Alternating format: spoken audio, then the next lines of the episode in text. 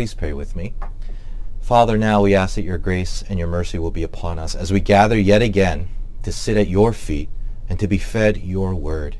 Lord, it is with your word that we find hope, that we find peace, we find love. And God, we ask now that you would sustain us as we seek to be refreshed and renewed by the preaching of the word. God, we have gone through so much and we are still going through so much. And Father, it is only by the guiding hope that your word gives that we are able to endure and that we're able to stay faithful. And so, Lord, we pray that you will speak yet again to your people and that you'll empower us to go before you in faith and that we would live faithfully before a watching world. Father, we ask now that you would bless this message in spite of the one who brings it, for we ask all these things in Jesus' name. Amen and amen. You know, recent reports are telling us that when the COVID-19 vaccine finally comes out, the most likelihood is, is that we're going to need more than one shot. In other words, we are going to need a booster shot for the COVID vaccine in order to be adequately protected from the virus itself, something to which I know that my five children are going to be so happy to hear. But then again, we shouldn't be too surprised of this news because after all, all of the greatest diseases that are out there all require boosters, do they not? Chickenpox, polio, measles, HPV. All of the greatest diseases that are out there require boosters. And here's what is so interesting. That truth also applies when it comes to the greatest spiritual diseases. What's that? Yeah, it's true.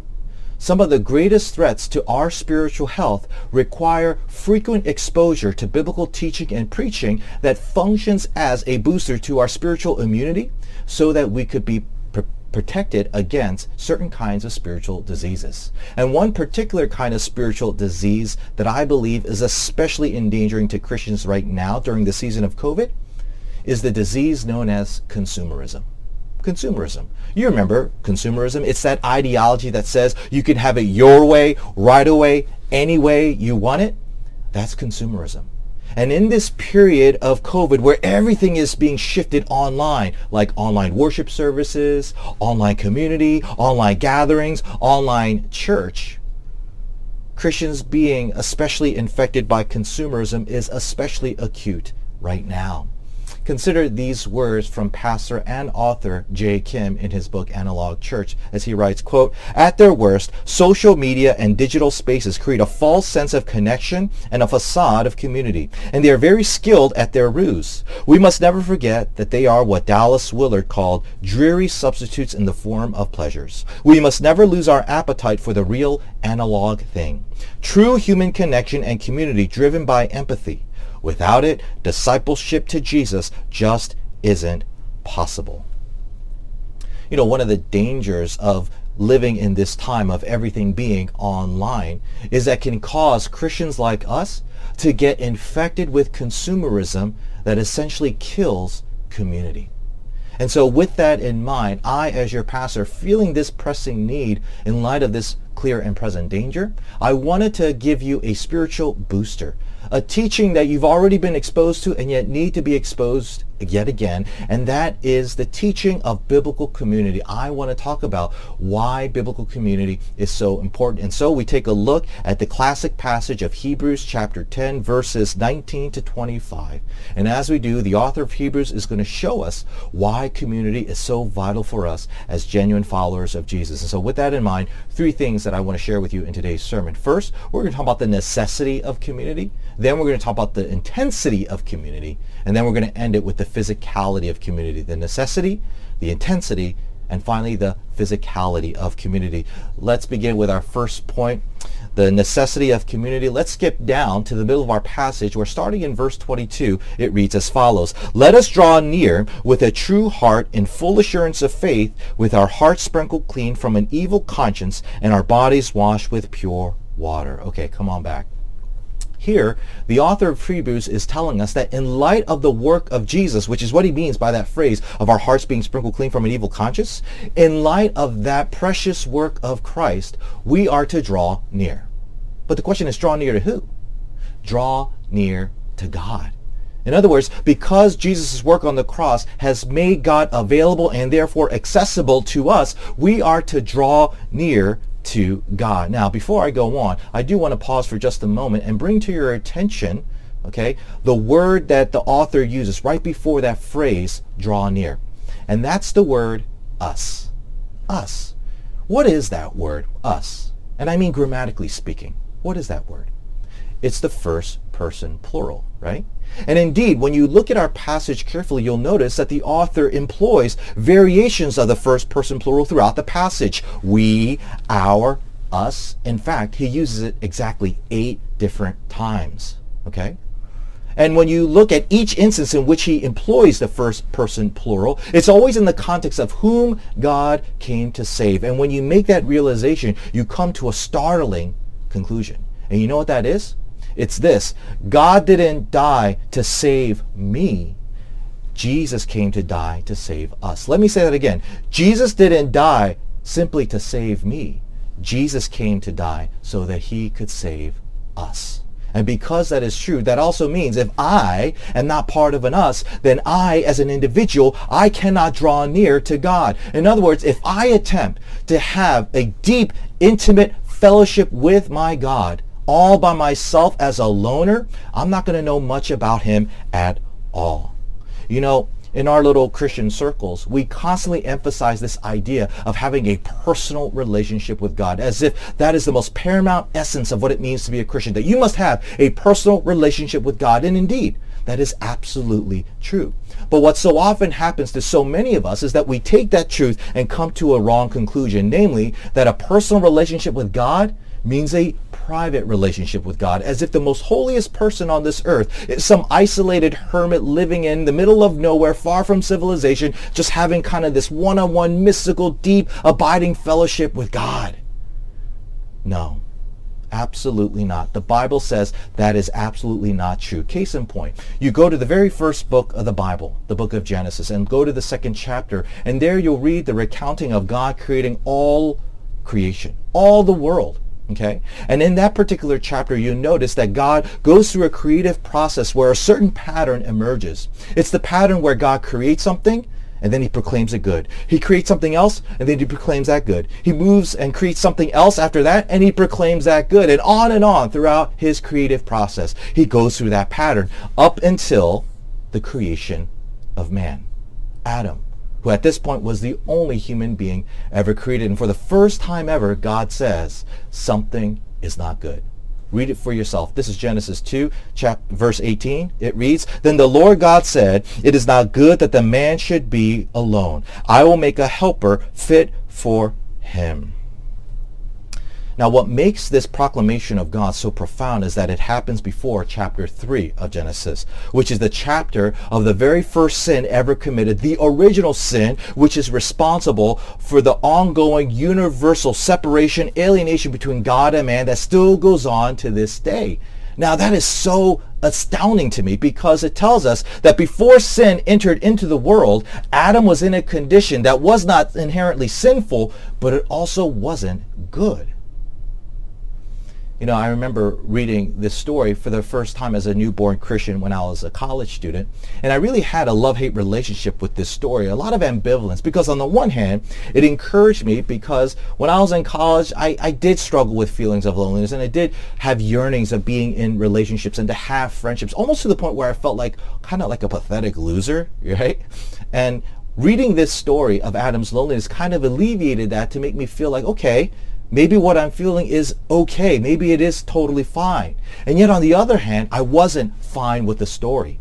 Because here's a situation where again, there is no sin in the world. Adam has a relationship with God that is untainted by sin. He has this exclusive access, one-on-one, wonderful relationship with God that happened to be a private relationship with God. And yet, he's struggling with loneliness. He's still feeling like something is missing. And then with the creation of Eve, he reacts the way that he does. Bone of my bone, flesh of my flesh. It really unsettled me because it seemed to imply that Eve, his wife, offered something to him that the great God of all creation could not. It just really didn't sit right with me, almost to the point where it started making me question, is God really all that I truly need? Well, it wasn't until I came across this very insightful quote from my favorite theologian to this day, a man by the Herman Bavinck, as he explained how I should understand all this. Listen to what he says, quote, all of the relationships which exist in the world between bridegroom and bride, man and woman, parents and children, rulers and subjects, and the like are called upon in Scripture to teach us the rich, many-sided relationships in which people in general, and particularly believers, stand in relation to God. And none of these relationships can be neglected without our doing violence of some kind to the intimacy of that relationship. End quote.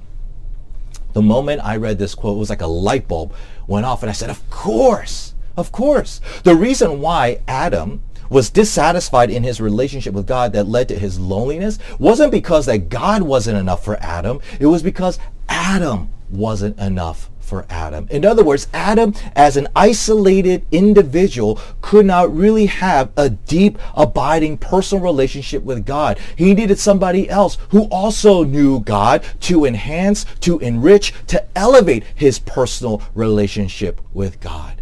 And so it would be through Eve that he would get to know who his God truly is, you see.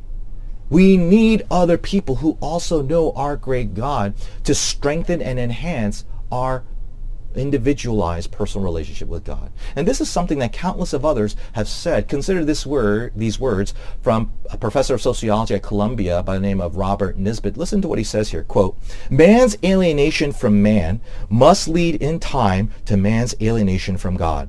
The stress upon the individual at the expense of the churchly community has led remorselessly to the isolation of the individual, to the atomization of the personality, and to the shattering of the man-God relationship, end quote. Without community, you cannot have a deep, abiding, intimate, personal relationship with God. Without church, without an us, you cannot draw near to God. You need community that really is entrenched in knowing God together so that you as an individual can truly have a deep, abiding, personalized relationship with your Lord Jesus Christ. That is what it tells us here. But of course, by understanding this, it sparks a question. And the question is, how exactly, Pastor, do we as individual Christians engage the church, engage the Christian community in such a way that it helps me draw near to God? What sort of things do I need to do? How should I be perceiving the community? Do I need to be, you know, going to every Sunday service? Do I need to be going to someone's house for an Oikos group? Do I need to engage into a Zoom chat? Do I need to click onto a YouTube link? How exactly do I engage community so it will help me draw near to God? Well, the author of Hebrew tells us the answer in two different ways, respectively through the two let us statements in verses 23 and 24 respectively. So let's take a look at the first of the two, which leads me to my next point, the intensity of community. Read again with me verse 23 of our passage where it says the following, Let us hold fast the confession of our hope without wavering, for he who promised is faithful. Now, Notice how the author of Hebrews says that we are to hold on to, or some translation puts it, we are to cling to what he calls the confession of our hope. The confession of our hope? What in the world does that mean? Well, I came across a sermon by A.W. Pink on this very passage, and I think he gives a very clear and concise explanation of what the author is saying here by confession of hope. Listen to what he says. Quote, the confession of our hope is that solemn acknowledgement which is made by a person when he publicly claims to be a Christian. It is his vow that he has rejected the world, the flesh, and the devil for Christ. It is the claim that he has thrown down the weapons of war against God and has now completely surrendered to his just demands upon him. End quote. So it turns out the confession of our hope is our commitment to live a life of sanctity, sacrifice, and service. And when you think about that, it makes so much sense because what the author of Hebrews is trying to tell us is that if you want to draw near to God, you need to live out these characteristics. You need to live a life of sanctity, that is life of holiness, where you obey God's commands and you trust in his promises. You need to live a life of service where you give more than you take. You need to live a life of sacrifice where you think less of yourself and more of others. It is by living these kinds of characteristics that you're able to draw near to God. Now you're thinking to yourself, well, wait a minute, Pastor. You just said in your first point, it's by engaging in the church community that we draw near to God. But now you're saying it's when we live a life of sanctity, sacrifice, and service that we draw near to God. Wait a minute. Aren't you contradicting yourself? Aren't these two different things? Actually, they're not. They're actually one and the same because they go together. And to help you explain, I want you to consider what the author of Hebrews says elsewhere earlier on in his letter, chapter 3. Listen to what he says starting in verse 12. He says, Take care, brothers, lest there be any of you an evil, unbelieving heart, leading you to fall away from the living God. But exhort one another every day, as long as it is called today, that none of you may be hardened by the deceitfulness of your sin. Here we see the author of Hebrews telling us that the way we hold on to a confession of our hope, the way that we stay committed to living a life of sacrifice, service, and sanctity is when we're part of a community that exhorts one another. In other words, we are part of a church community that is willing to be there for one another and even get in each other's faces so that we can hold each other accountable so that we would live a life of holiness, of duty, of service, of faithfulness. Okay? And what that looks like practically means is that you engage in the community in such a way where you invite people into your life. You give people permission to call you out and call you back to faithfulness and obedience to God. So for example, you are part of a community Christian you're truly part of the church when, for example, someone can come up to you and say, you know what, John, the way that you just talked to your son publicly in front of everybody, shaming him, that was wrong. You need to go ahead and just ask for forgiveness, repent, and reconcile with your son. Or you know what, James, the way that you just talked to your wife over there, right, is not the way Christ talks to the church, not the way Christ loves the church. You need to be more gracious. Okay? When you have that kind of intense dynamic with the people of the church, that is how you're able to live out this call to a life of sacrifice, sanctity, and service. You see? In other words, we have to be a part of a community where we care more about each other's relationship with God than their relationship with ourselves. That we're willing to even risk the stability of our relationship to ensure their stability in their relationship with Christ. Okay? But here's the question, member of NCF. Do you have those kinds of relationship in the church that you call your family? Do you have people in this community where you are willing to pursue and to get in someone's way if they're falling away from God, if they're losing their grip to the confession of our hope? And furthermore, have you given people permission in your life to be that intense with you, to call you out so that they could call you back? to the God who loves you. That's the kind of community that is required, and that is the community that necessitates our ability to hold firm the grip, the confession of our hope, the commitment for us to live a life of sanctity, service, and sacrifice that thereby lets us draw near to God. Do you see that?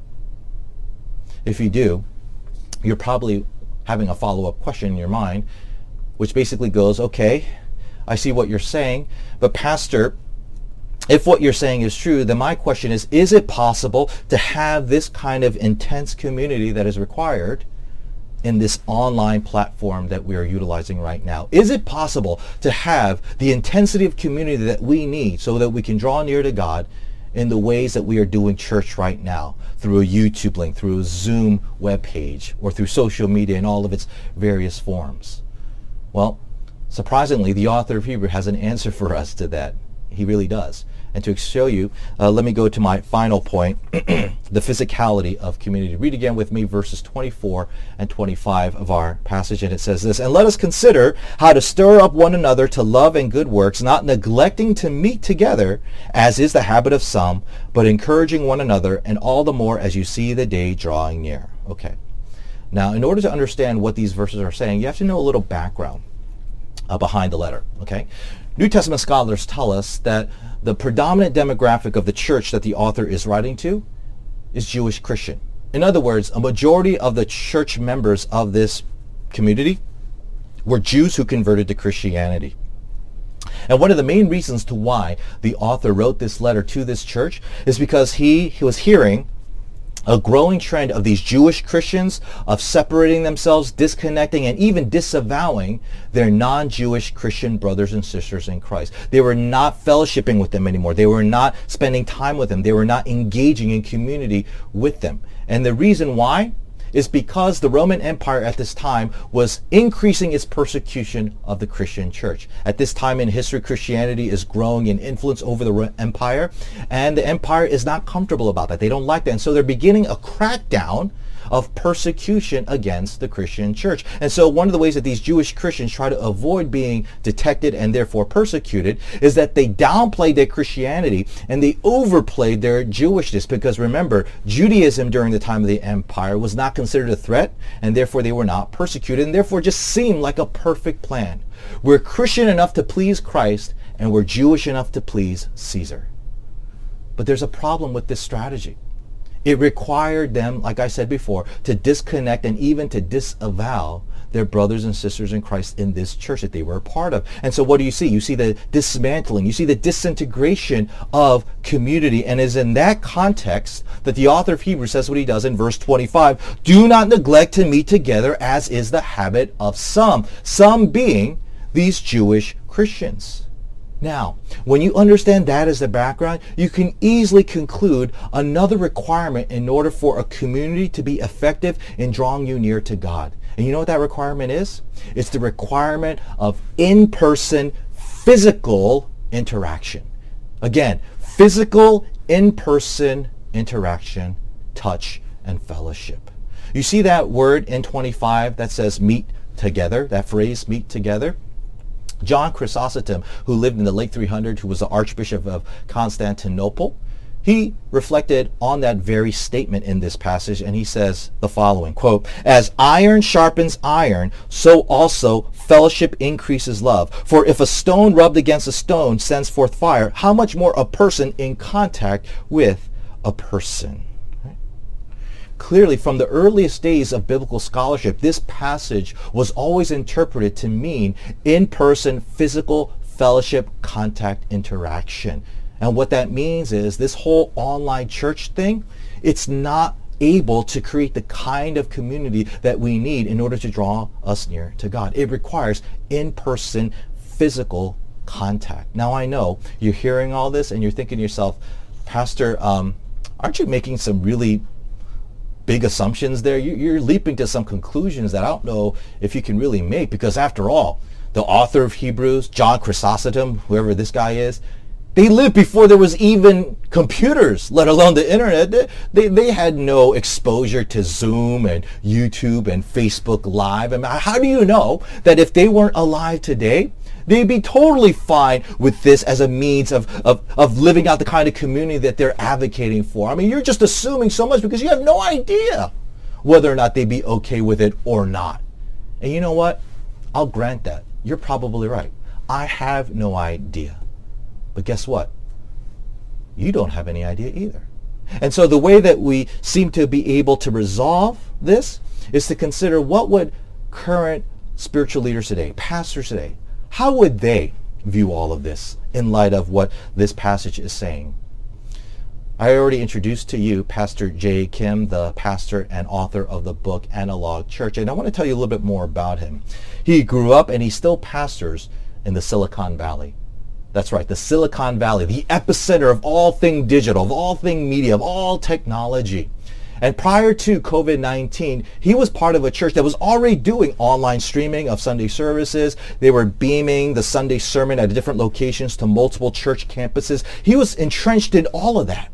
And after years and years of doing this, he reflected on it and he came to this conclusion, which is found in his book. Take a listen to what he says. Quote, over the years, I've intermittently got into a few different online workout videos. I turn on YouTube and follow along as the instructor guides me through the routines. It's helpful for a while, but something about the experience lacks the motivating factor necessary to stay with it. There's no accountability, and simply put, it's lonely. This is why going to a gym, working out alongside others, and receiving encouragement and challenge will always outpace even the very best online programs we may find. This is also why the most physically fit people you know typically have some sort of workout community around them, be it CrossFit, another gym, a running group, a rec league team, or something else. Gathering matters. Being shoulder to shoulder and blocking out time in our busy schedules to focus on a particular goal alongside others who share the same goal keeps us motivated, encouraged, challenged, and leads to transformation. None of this can be replicated online.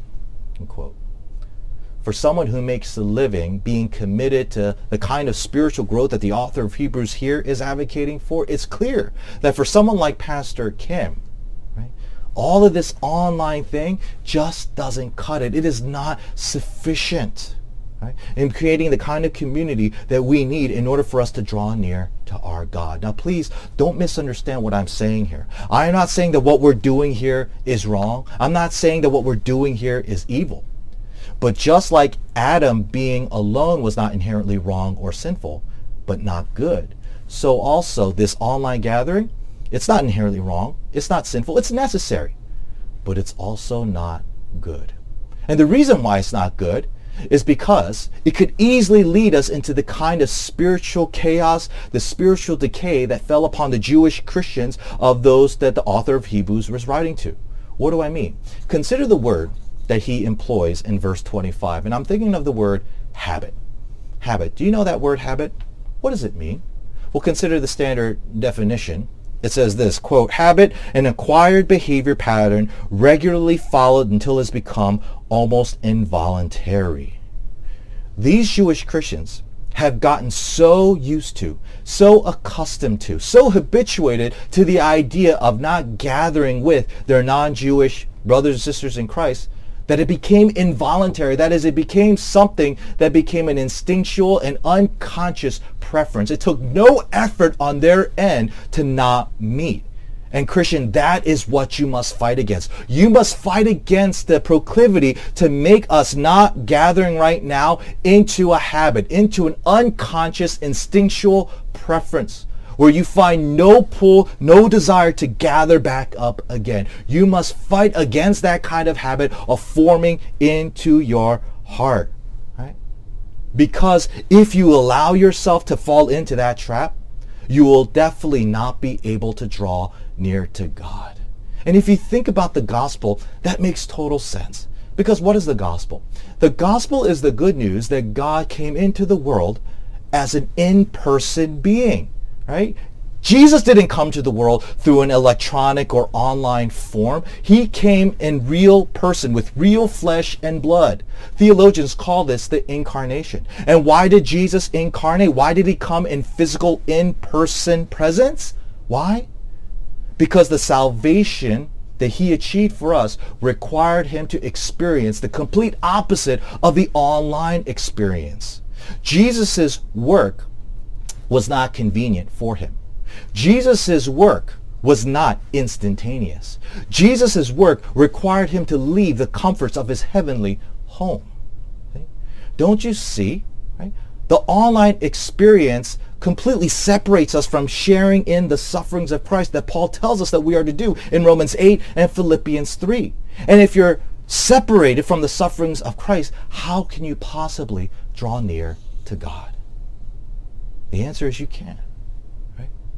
And this is where I really want to caution you, brothers and sisters, to not allow your heart to get so adjusted, to get so accustomed, to get habituated into not being together. Okay? Fight against that tendency. Right? Pray that God will not allow yourself to get that habituated at all.